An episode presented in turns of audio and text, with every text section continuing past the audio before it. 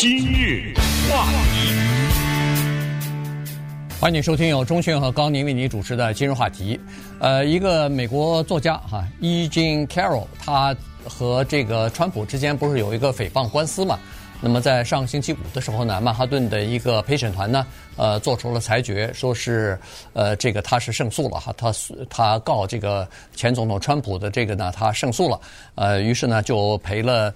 让就是法官啊，最终是啊，就是陪审团吧，呃，最终就是呃，说是这个川普要赔偿他八千三百三十万美元啊，其中一千八百三十万呢是叫做名誉损失的赔偿，另外有六千五百万呢是叫做惩罚性赔偿啊，所以呢，呃，这个案子川普事后在他的这个社群媒体当中呢发帖子了，说这叫做荒唐啊，然后他说他一定会提出上诉的，那么。具体这个情况是怎么样？然后，川普的辩护团队用什么样的理论来给他进行辩护呢？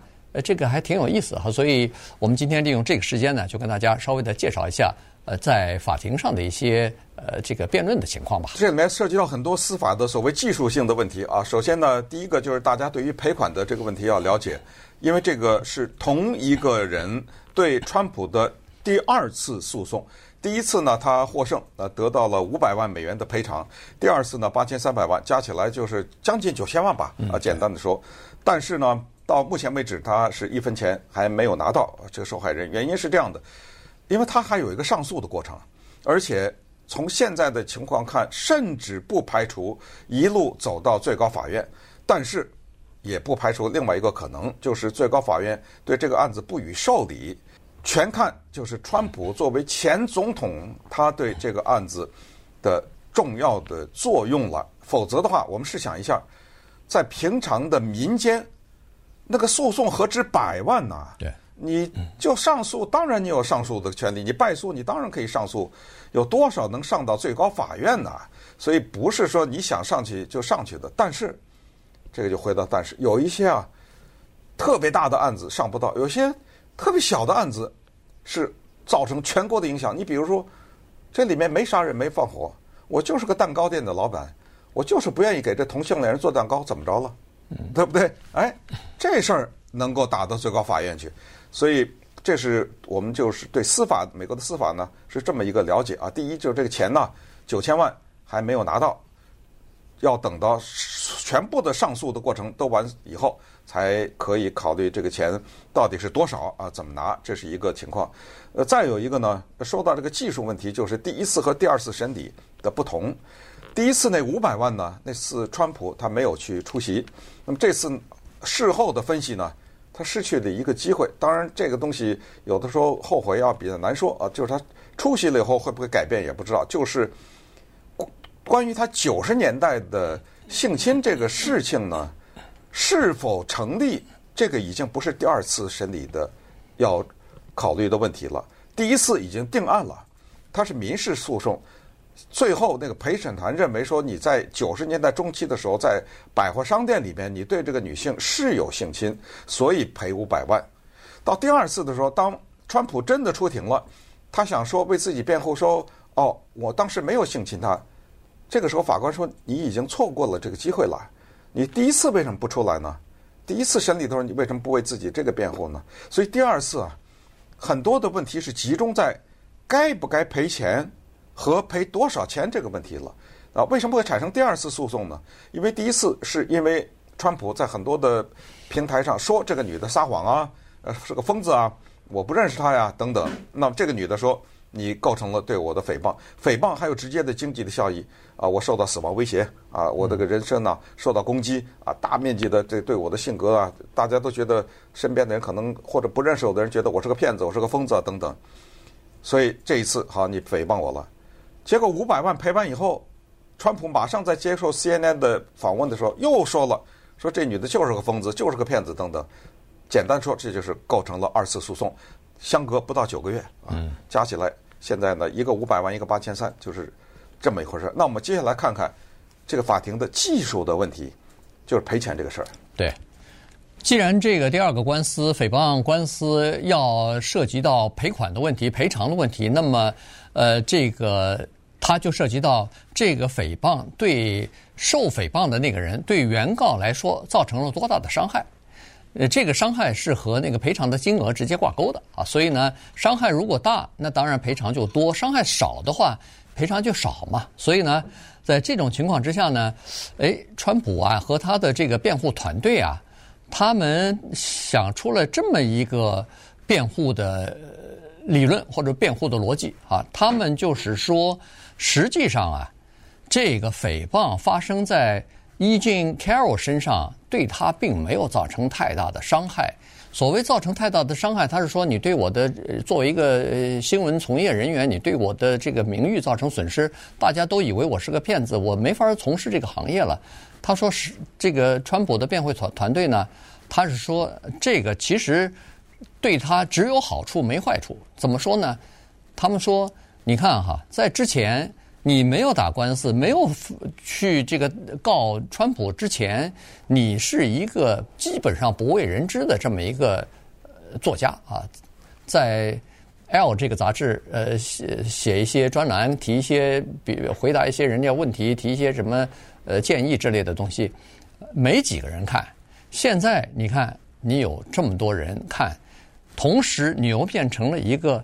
川普就是反川的这么一个象征性的人物，所以呢，你现在的这个呃，比如说是粉丝追随者也越来越多，也越来越受欢迎，你的名声也大了，那通过名声你就可以赚到更多的钱，这不是对你是好事吗？这个诽谤对你来说没有什么实质上的这个影响或者是不利的影响，他是他是这么说的，这个呢就让人想到了在佛罗里达州。这个他们的教科书在改变，就是说，哦，美国曾经的那个奴隶制，其实也不都是坏的。那个，呃，美国的那个农场主还教给黑人一些谋生的技能呢。有些黑人还对他们的呃主人感恩戴德呢。他是用这个方法，呃，来为这个奴隶制来进行辩解。那现在，川普的律师团队呢，也设法想用我对你的你。诽谤并没有对你造成伤害，实际上对你是好事儿。在辩护最后终结的时候，川普的律师阿丽娜哈巴就这么说的：“他说这个是一个人所能得到的最好的诽谤。你听起来有点矛盾，这句话哈，自相矛盾。诽谤有好的，但是呢，他就有这么一个计算。这个计算呢，甚至还有四九五一呢啊！咱们一会儿再跟大家展开这个数学的公式。就是说，一个人被诽谤，这肯定是坏事儿。”但是再问一句，你被谁诽谤，会把坏事变好事儿？你被的是一个叫川普的人诽谤，也就是说，咱们就承认了啊，我承认了诽谤，这个咱不反驳了，就承认是诽谤。但是由于这个人的名声而带给你的，不管你的个人的名声和经济利益呢，他把一个坏事变好事儿了，你 知道吗？所以这个你可能觉得这里面的逻辑有问题，但这个就是川普的团队这一次的司法策略，还涉及到什么呢？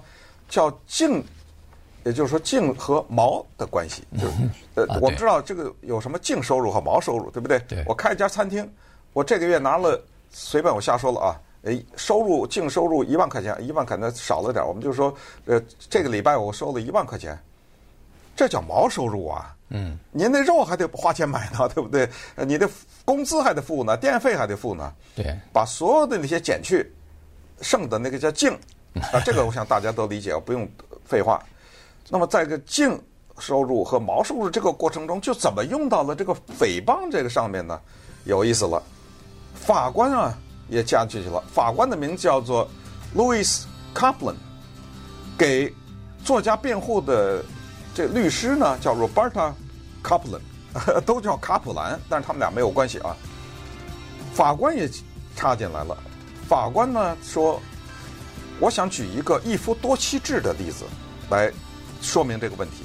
川普的律师说，我想举一个四十九对五十一的这个问题。哎呦，这一会儿咱们来了解一下，这个特别有意思。今日话题。欢迎继续收听由钟迅和高宁为您主持的今日话题。这段时间跟大家讲的呢是这个美国的一位女作家哈，E. Jean Carroll，她不是告这个川普说是呃诽谤她嘛？呃，在上星期五的时候呢，曼哈顿的一个陪审团呢做出裁决，说她胜诉了哈，这个川普要赔她八千三百三十万。美元，当然现在川普的律师团队，我看今天早晨的新闻是说要提出上诉啊，所以这个事情还没有最后呃尘埃落定呢，还要继续再打这个官司。那刚才说过了，在这个辩论的时候呢，呃，这个 E. Jean Carroll 的律师啊，他就指出呃一个问题啊，因为呃川普的辩护团队是说这个对诽谤对一个人的伤害，它分这样的，一个是总的伤害，呃，然后呢还有一个叫做净伤害。那总伤害要减去什么东西才等于净伤害呢？要减去那个这个诽谤对那个被诽谤的人带来的好处，然后把这个东西在这个总的伤害当中有一个折扣，折完了以后，那才是净伤害呢。所以呢，但是这个 E. Jean Carroll 的律师呢，他就举了另外的一个例子作为呃原证啊，就作为反驳。他是说，在前段时间就一月，哎。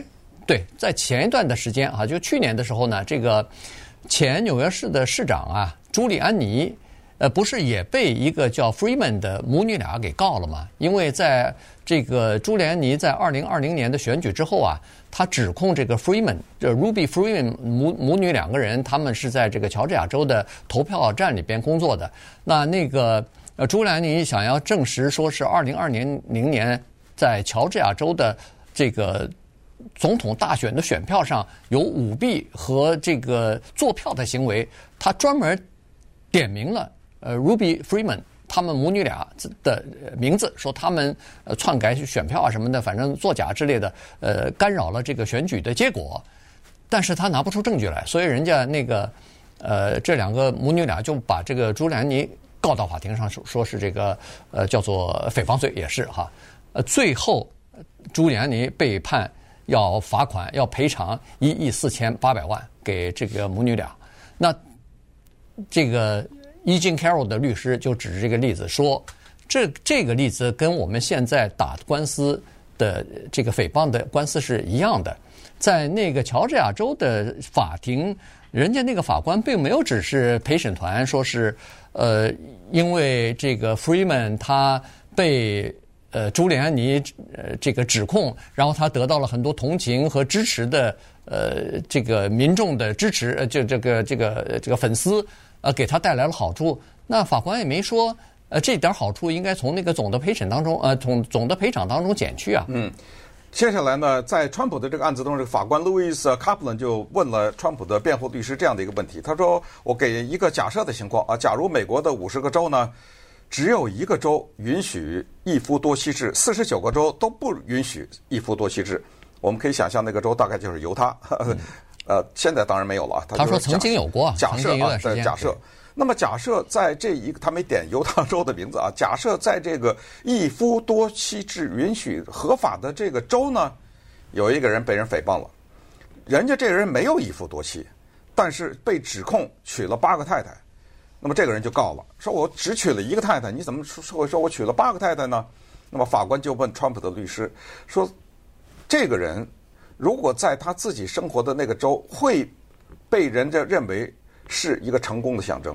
一个男的能娶八个，首先说明你的经济地位啊，同时也说明你的被人家爱戴。呃，有八个女的愿意嫁给你，所以这是正面的东西。尽管他没有娶八个，尽管他被人家给诽谤了或者诬陷了。”但是他也有些正面的呀，对不对？有人就会看到他，哎呦，这人不错呀，值得尊敬啊！啊，值得尊敬啊！那这个难道就不应该有点价值吗？啊，他由被由于被人诽谤而获得的这个尊敬，不是应该有点价值吗？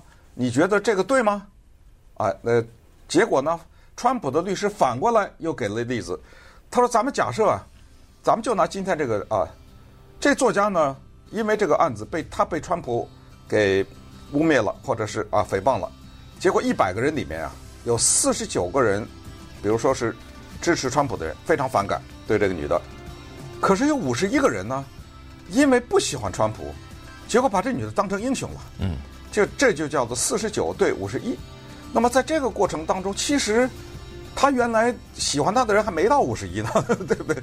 等于是这个咱们用人头来算呢，就是由于被诽谤，所以喜欢他的人还多于了不喜欢他的人，这是拿人头来算。那假如我们把这个换成钱，由于他被诽谤了，一百块钱呢，他损失了四十九，但是他拿到了五十一块钱。他是不是应该把这个钱倒着给那诽谤他的人，对不对？不但不应该赔偿，得到赔偿，还应该倒着赔偿的感谢谢你诽谤我呢。所以这一片这一番争论完了以后，法官指示陪审团，呃，说你们在考虑赔偿的时候，一分钱也不许减少，就考以这个为因素啊，一分钱也不能这样考虑。三小时以后，陪审团做出裁决，就川普要赔八千三百万。